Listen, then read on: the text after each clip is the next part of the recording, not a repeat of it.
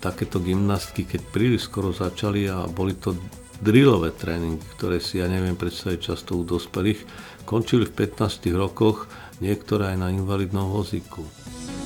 Aby to dieťa malo pohyblivú stoličku, môže to byť akási taburetka na pohyblivej nohe, ale úplne najlepšia je lopta, samozrejme nie na celý deň. Mm-hmm. Rodičia tiež sa chovajú k svojej chrbtici neludsky a dieťa ich napodobňuje.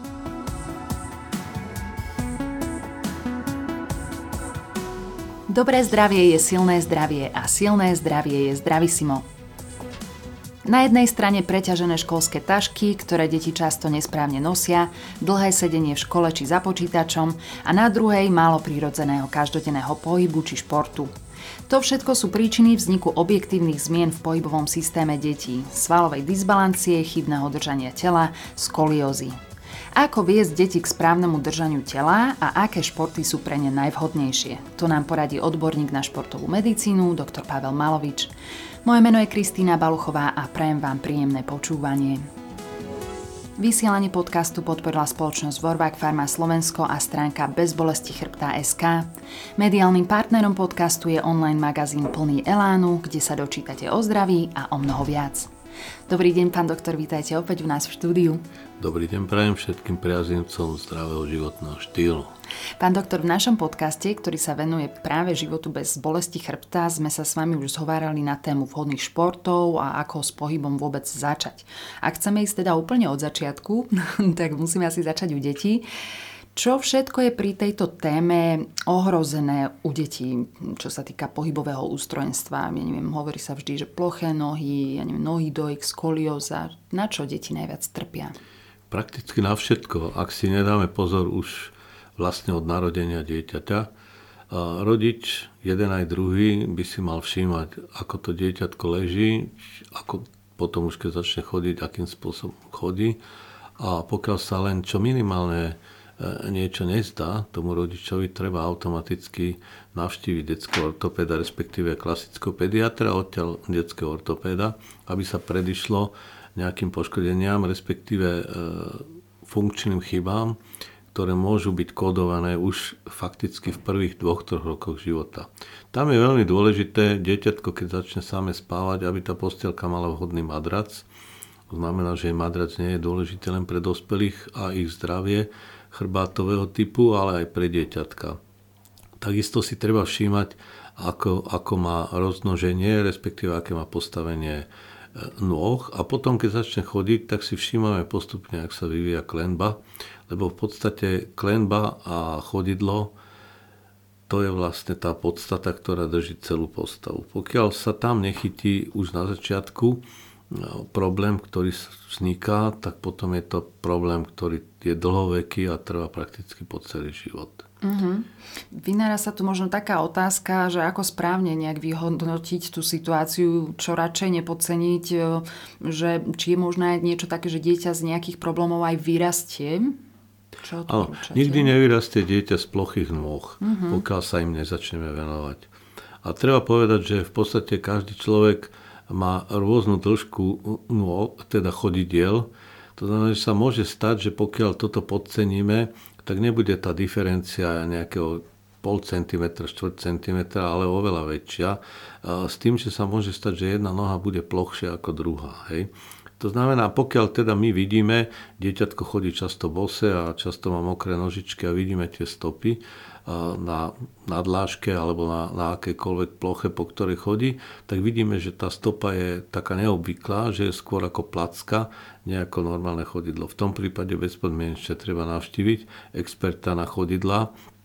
To sú tzv. podológovia alebo podiatri, hej, ktorí sa zaoberajú nohou od členka nižšie.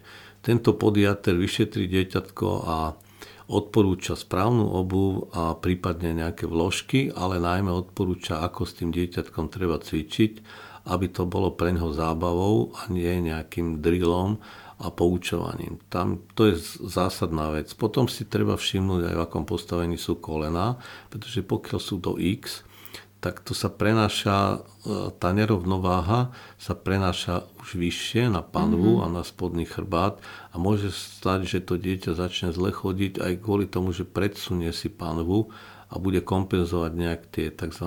x-aky. Mm-hmm. Je tam strašne veľa zákutí, ktoré si treba všímať nie je to vôbec hysteria rodiča, mm-hmm. ale mm, naopak e, zvýšená pozornosť, ktorú treba vziať do úvahy. A to každý lekár by si mal uvedomiť, ktorý mm-hmm. sa stará o to, ktoré dieťa. Mm-hmm. My si v našich rozhovoroch často pripomíname práve dôležitosť toho, aby to dieťatko športovalo, aby sa hýbalo. V dnešnej dobe tu však máme ten fenomén úspechu a výkonu. Mnohí rodičia tlačia deti do športov, ktoré sami vykonávali alebo by chceli. Eh, je takéto súťaženie vôbec vhodné? Mm, na čo je detské telo prispôsobené? A treba si uvedomiť, že v podstate do 6 rokov to dieťa by nemalo byť špecializované na niektorý šport. Uh-huh. Ale samozrejme stretávame sa s rodičmi, ktorý bol to hokejista, bol to tenista, bol to futbalista, bol to ja neviem, aký druh športu ešte by som si vymyslel. A tí chcú evidentne už od úplného začiatku aby to dieťa sa venovalo športu, ktorý si rodič vysníval. Ja zo vlastnej praxe viem, že chodili k nám často na kliniku deti, ktoré nemali ani 4 roky a dávali ich rodičia na gymnastiku alebo ich dávali na krasokorčulovanie, prípadne začínali v tých rokoch s tenisom. Mm-hmm. A všetky tieto cvičenia samozrejme sa dajú robiť, pokiaľ je to v rámci všeobecnej takej hravosti, pokiaľ toto dieťatko baví. Ale nie atomizovať ten šport, že len gymnastika, len krasko a, alebo len tenis, pretože keď začneme tak skoro robiť gymnastiku, to dieťa vlastne stráca detstvo, trávi ho v telocvični, tak ako korčuliarka trávi na ľade, prípadne tenistka na kurte alebo tenista a dochádza e, k zmenám, ktoré sú nežiaduce. Treba pri tom krasokorčulovaní a pri gymnastike veľmi trpí spodný chrbát a stávalo sa nám v minulosti, že e, takéto gymnastky, keď príliš skoro začali a boli to drillové tréningy, ktoré si ja neviem predstaviť často u dospelých, končili v 15 rokoch, niektoré aj na invalidnom vozíku. Mm-hmm. Alebo pokiaľ sa týkalo to naozaj dievčat, tak mali problém neskôr, aby vôbec začali menštruovať a dostavili sa rôzne iné gynekologické problémy. E, čo sa týka toho tenisu, ten vôbec v, tom, v tomto veku je najhorší, pretože je to jednostranné nadmerné zaťažovanie. Jedna polovica tela začne byť enormne presilovaná a to dieťa nemôže mať e, takú figúru, akú má mať rovnomerne rozloženú. E, znamená, odporúčame rodičom troška sa poradiť aj s lekárom a nechať si povedať. Dá sa dneska podľa rôznych antropometrických meraní a už aj dnes podľa genetických testov povedať rodičovi, no tak vaše dieťa bude vhodné skôr na vytrvalostný šport, iné na rýchlostný šport. Dá sa to identifikovať, že či bude mať predispozíciu na nejaký typ zranení, či už sa týka šliach, väziu alebo svalov, prípadne kosti. To všetko by mal rodič zobrať do úvahy a hlavne nechať rozvíjať to dieťa. V podstate mu dovoliť športovať to, čo ono chce samé. Uh-huh, uh-huh. Sú nejaké športy, ktoré vieme odporúčiť, či, či už podľa veku alebo pohľavia, čo naozaj môžeme tým deťom ich nejak motivovať, že to by bolo fajn? Pokiaľ je to iba do 6 rokov, tak uh-huh. malo by to byť čosi všestranné, hravé, dieťa nedokáže udržať veľmi pozornosť ešte do toho predškolského, v tom predškolskom veku, to sa naučí neskôr, od tých 6 rokov. Tam už začína rozoznávať, aký druh športu by bol pre ňoho zaujímavejší. Samozrejme, tam zohráva veľkú, veľkú úlohu skupina detí, v ktorej sa to ten jedinec pohybuje mm-hmm. a ktorí treba sú nadšení futbalisti alebo hokejisti alebo hrajú nejaké iné športy treba skutočne dbať na to, aby ten šport bol čo najvšestrannejší. To znamená, keď len zoberieme parkour, dneska moderne nazývaný, tak to je vlastne všetko, čo má dieťa robiť. Má liesť po strome, má preskakovať prekážky, má rýchlo utekať, pomalšie utekať, má mať schopnosť rýchlo zahnúť za roh, preskočiť opäť ďalšiu prekážku, robiť tzv. psekusy, ale to vyvíja všestrannosť a to znamená, ak by sme hľadali porovnanie športu, tak skutočne v tomto období najvšestranejší šport pre to dieťa je futbal. Mm-hmm. Lebo tá futbalová lopta, keď postavíte už pre dvojročné dieťa, ktoré chodí, tak čo urobí? Kopne do nej. Mm-hmm. Nezoberú do ručičky. Ale potom aj iné športy, samozrejme, vyzdvihujeme všestrannosť a potom by som odporúčal plávanie.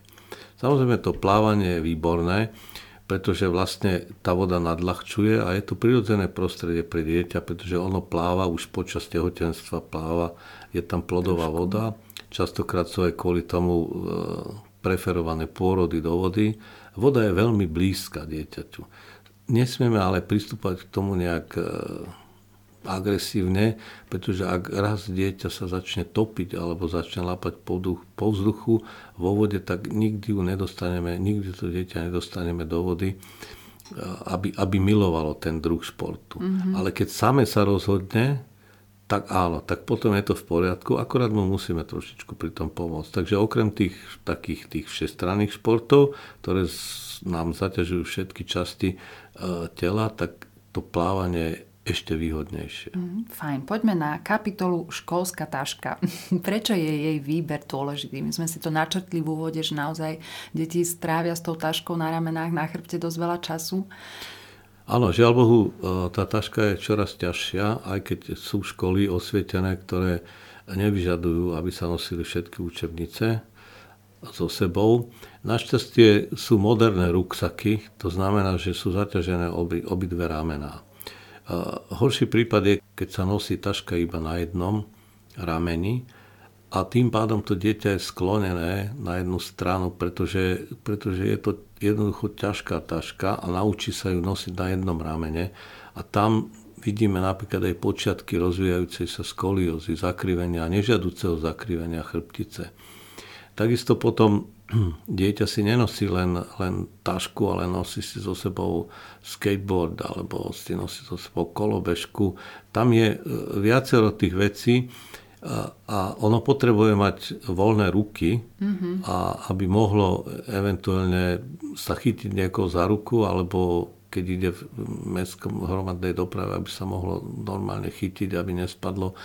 Ale hlavne je to kvôli tej figure. Mm-hmm. Znamená, principiálne nosiť tašku s dvoma ramienkami, aby obidve detské ramena boli rovnomerne zaťažované. Uh-huh. Skolioza. Už sme si to trošku načetli. Uh, ako vôbec vzniká a môžeme jej predísť? Ja neviem, sú tu nejaké pravidlá a odporúčania, čo by rodičia mali vedieť, keďže tá skolioza je naozaj dosť takým strašiakom u detí? Hlavne si treba všímať detský chrbát. Máme keby sme to hrubo rozdelili, vlastne dva typy skoliozy.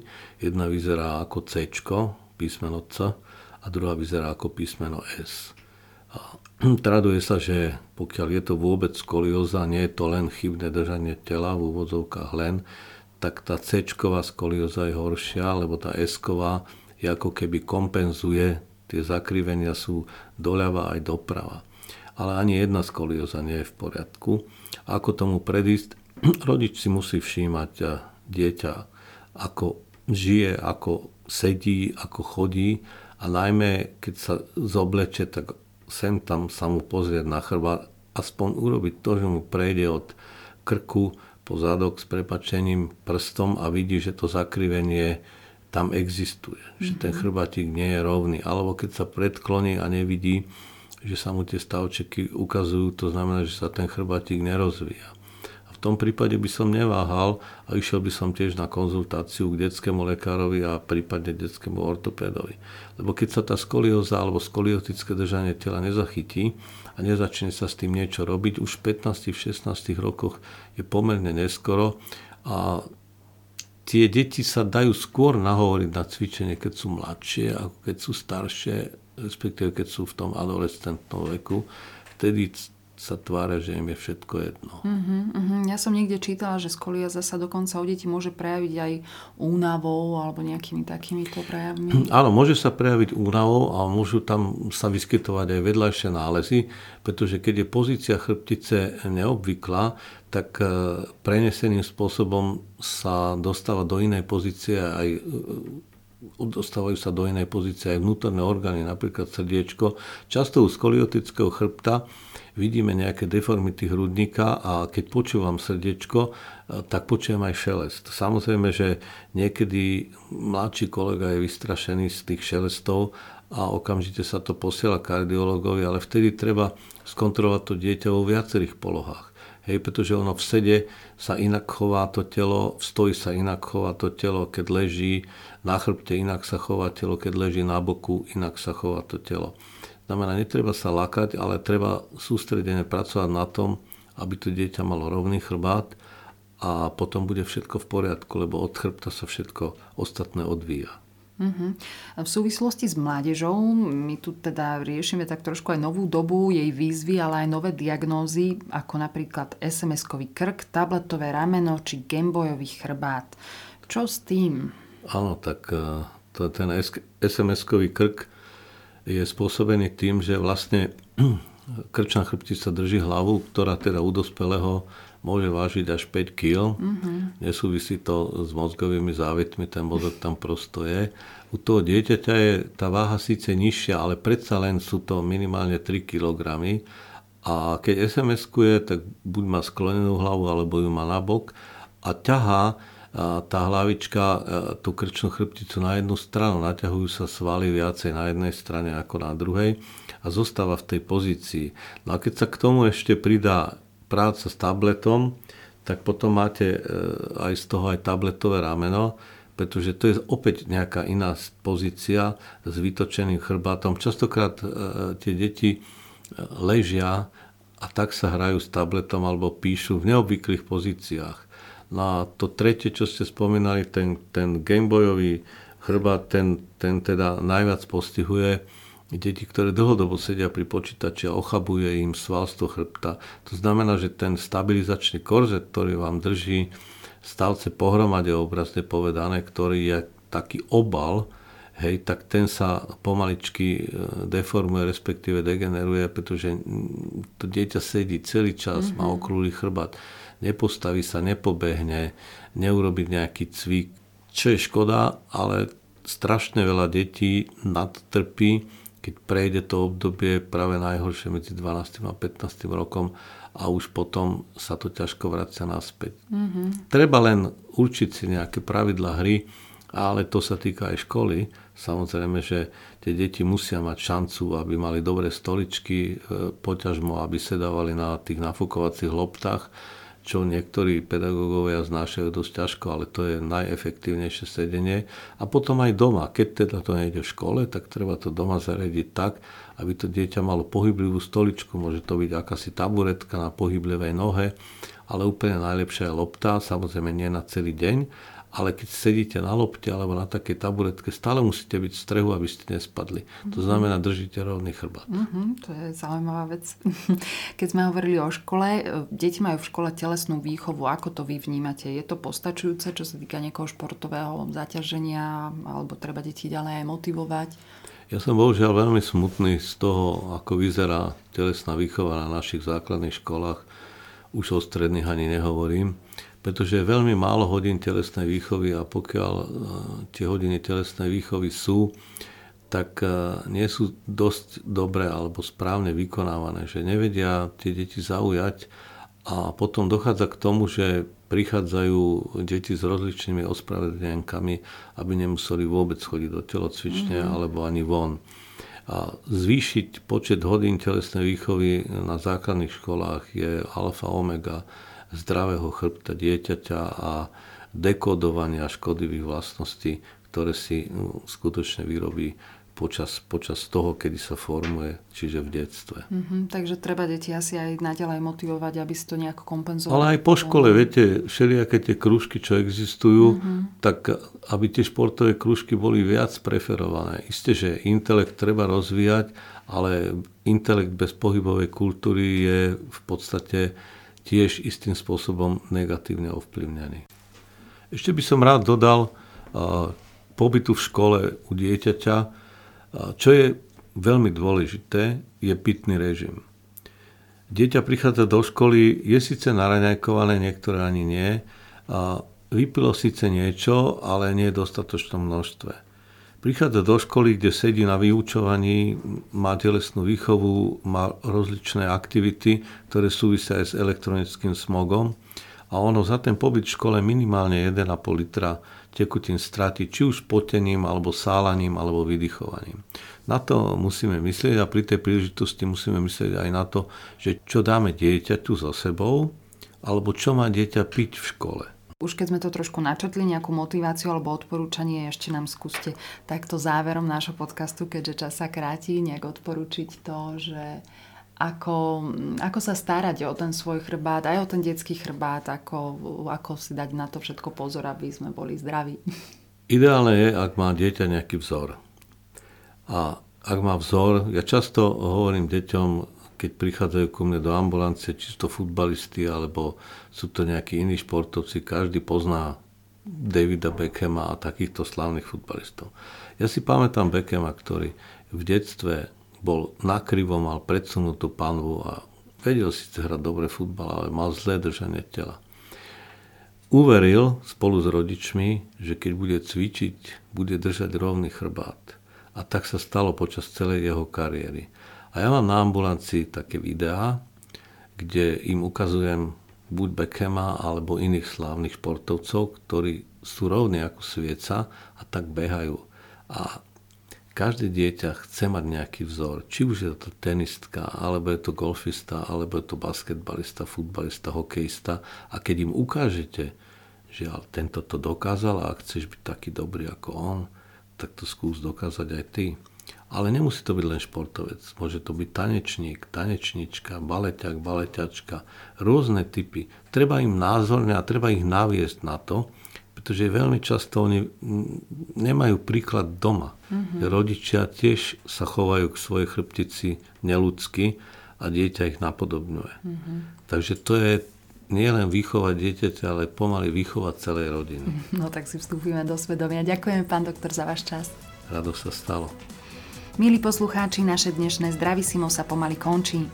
Nahrávky nášho podcastu nájdete na portáli bezbolesti chrbta.sk, kde môžete nájsť aj ďalšie epizódy Zdravisima o zdravom chrbte a tiež články či odporúčania od špičkových odborníkov z oblasti medicíny. Neváhajte odporučiť náš podcast aj svojim priateľom a sledovať nás môžete aj na facebookovej stránke Zdravisimo podcasty o zdraví. Všetko dobré a do počutia na budúce. Vysielanie podcastu podporila spoločnosť Vorbák Pharma Slovensko a stránka bezbolesti chrbta.sk. Mediálnym partnerom podcastu je online magazín plný Elánu, kde sa dočítate o zdraví a o mnoho viac.